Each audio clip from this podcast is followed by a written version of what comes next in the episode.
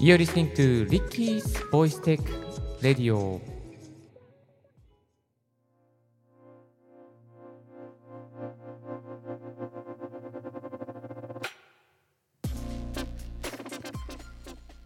グッモーニンポッドキャスターのリッキーです。この番組は毎朝一つ、ボイステックに関する情報をお送りしております。これから音声配信を始める方、機材などで悩んでいる方に参考になる情報を毎日シェアしていきたいと思っております。さあ、今日のトピックはこちら。YouTube を諦めて音声配信に移行するときにこだわるべき3つのポイントというテーマでですね、お送りさせていただきます。いやー、YouTube はやってみたんだけど、継続が大変だな。まだやってないんだけど、継続編集が大変そうだなと思っているあなた。編集が大変で時間ばかり追われて疲弊している方。そこで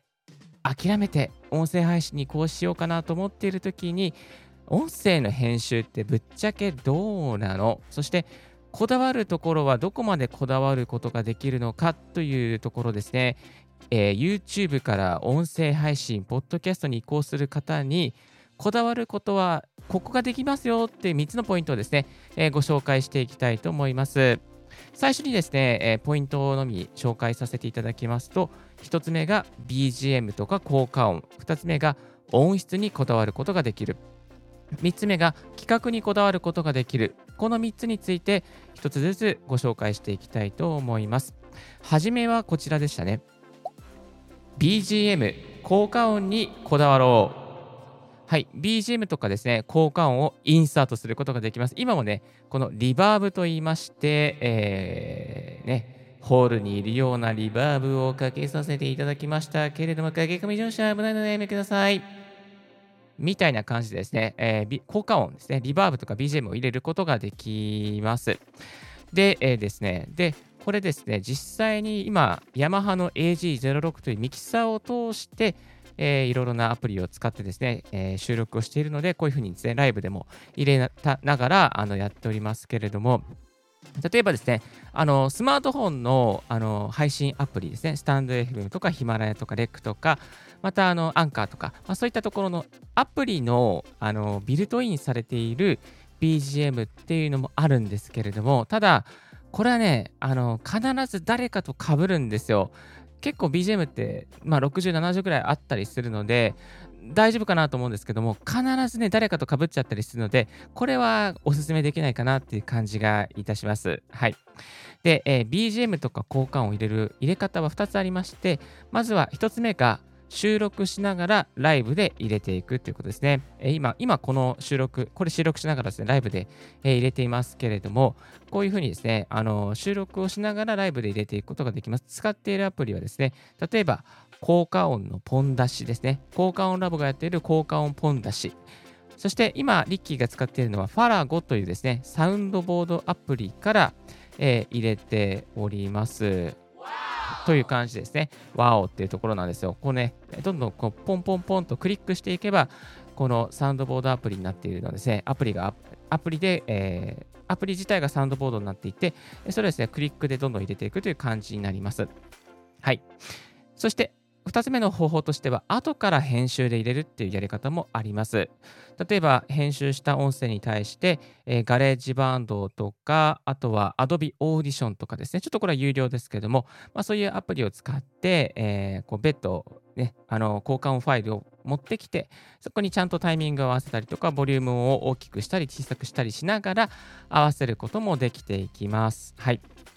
で、やっぱりね、これ、これから音声配信始める方は、そんなあのサウンドボードアプリとか、ポン出しとかいらあちなみにポン出しはね、無料ですよ。はい。まあ、そんなのいらないよと思う方もあると思うんですけれども、やっぱりね、あの、どっかね、どっかの誰かとね、かぶっちゃうんですよね。アプリのね、効果音だったりすると、オリジナリティがなくなってしまいますので、えぜひですね、あの、この、えー、自分でこう入れていくとか、自分でタイミングを合わせていくっていうやり方をリッキー的には超お勧めしています。ちなみに今ね、この BGM もあのオリジナルというか、多分誰とも被っていないと思うんですけれども、えー、オーディオジャングルっていうところからダウンロードして入れています。まあ、こういうね、えー、使える、あのー、著作権フリーの効果音なんかもありますので、ぜひまた、これね、また別の機会に解説していきます。はい、2つ目のこだわるべきポイントはこちら。音質にこだわろう。そうですよ、音質にこだわっていきましょう。えー、っとですね、これはね、あの、差別化のポイントになっていきます。やっぱりね、音質がいいと、リスナーの方に、あれ？この番組なんか結構気合い入れてるみたいなね、えー、感じでね、見てくれたり、また、また聞いていこうかなっていう気持ちになってくれたりしますね。せっかくのいいインタビューだったりとか、せっかくのいいコンテンツだったとしても、音質が悪いと聞きたくないですよね。皆さんこういう経験ないですか？例えば、ズーム会議で、あの、せっかくいいプレゼンだったりとか、内容なのに、どうしても音切れがするとか、なんかパソコンのファンの音がふーっと後ろでね、乗っていて、いや、聞くに耐えないな、みたいな、せっかくいい内容なのに、みたいなね、そういうことってあると思うんですよ。ですので、あの、このね、ポッドキャスト音声配信も、やっぱり音質がいいと、あ、聞こうかなっていう気持ちになってくれていきますので、ぜひぜひ音質は上げていきましょう。で、具体的なね、音質の上げ方としてはですね、マイクで音質を上げるということが一つできます。えマイク、おすすめはですね、ダイナミックマイクですね。えー、お手頃なところだと、 RODE の PodMic。これはね、今1万、Amazon で1万3000円ぐらいなんですけど、1000円安くなってましたね。はい。あとは、 SHURE の MV7。このダイナミックマイクも非常にお店で聞いてみたんですけど、良かったです。ちなみにこの手話の MV7 は USB 接続もできますので、ミキサーなしでもパソコンとつなぐことができちゃいます。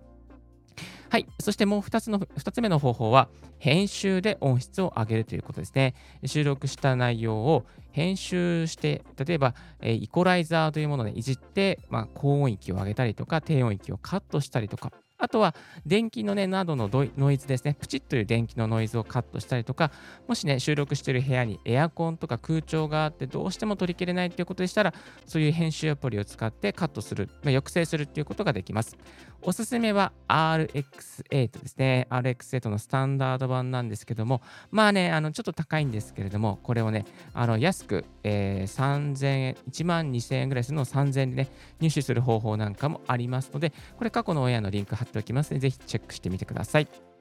3つ目としてはですね、プリアンプで音質、音圧を上げることができます。このね、マイクにね、プリアンプ、マイクとミキサーの間にね、アンプっていうのを入れるとね、これね、ぐーっと音圧を持ち上げてくれるんですよ。で、持ち上げながらも、いろいろな設定をいじっていくとですね、あのこの低音を上げたりとか、高音を上げたり下げたりとか、あとはね、ディエッサーとか言って、えー、S の音を抑制したりとか、あとは、えー、コンプレッサーがついていたりすると、こうちょっとね、マイクに向かって小さく話したとしても、ちゃんと声としてこう、あと音を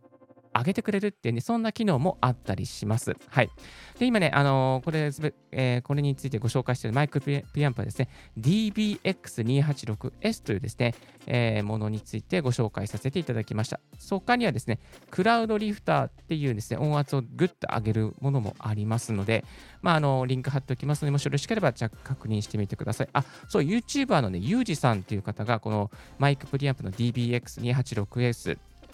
について詳しく解説されていたんですが、非常に分かりやすかったですね。えー、ゆうじさんにもコメントを入れさせていただいたんですけれども、やっぱりね、このね、あの、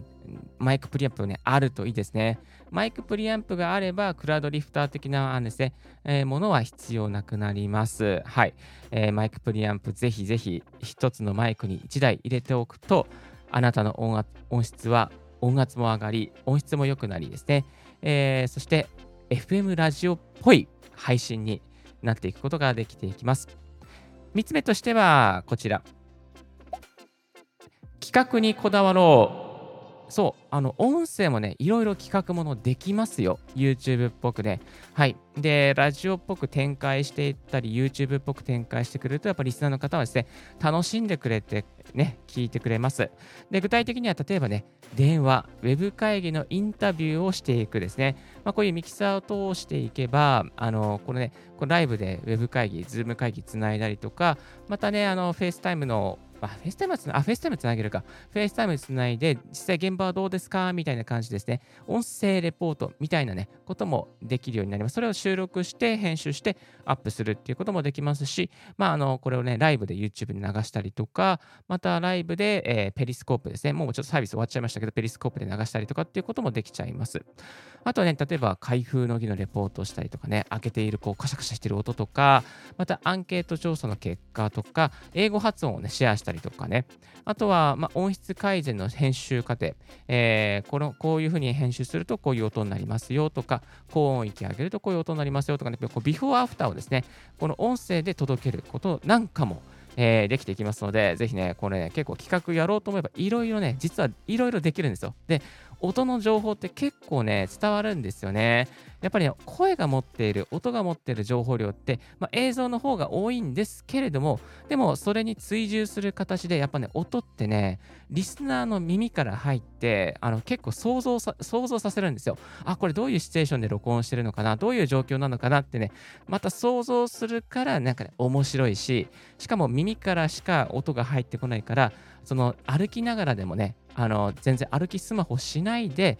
企画に乗っかることができるっていうことですね。これはね、非常にね、YouTube 以上に面白い内容になってまいりますから、ぜひこだわってみてください。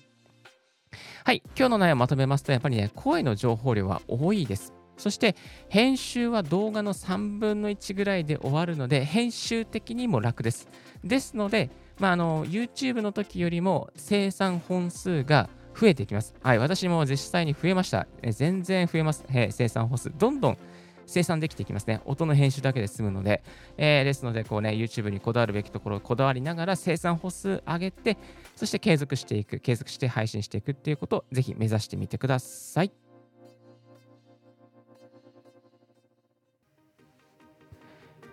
今日の合わせて聞きたいは、コンデンサーマイク、ダイナミックマイク、どちらのマイクを買うべき、ポッドキャスト用のマイクの選び方について、過去の応援を紹介させていただきます。ぜひ気になる方こちらチェックしてみてください。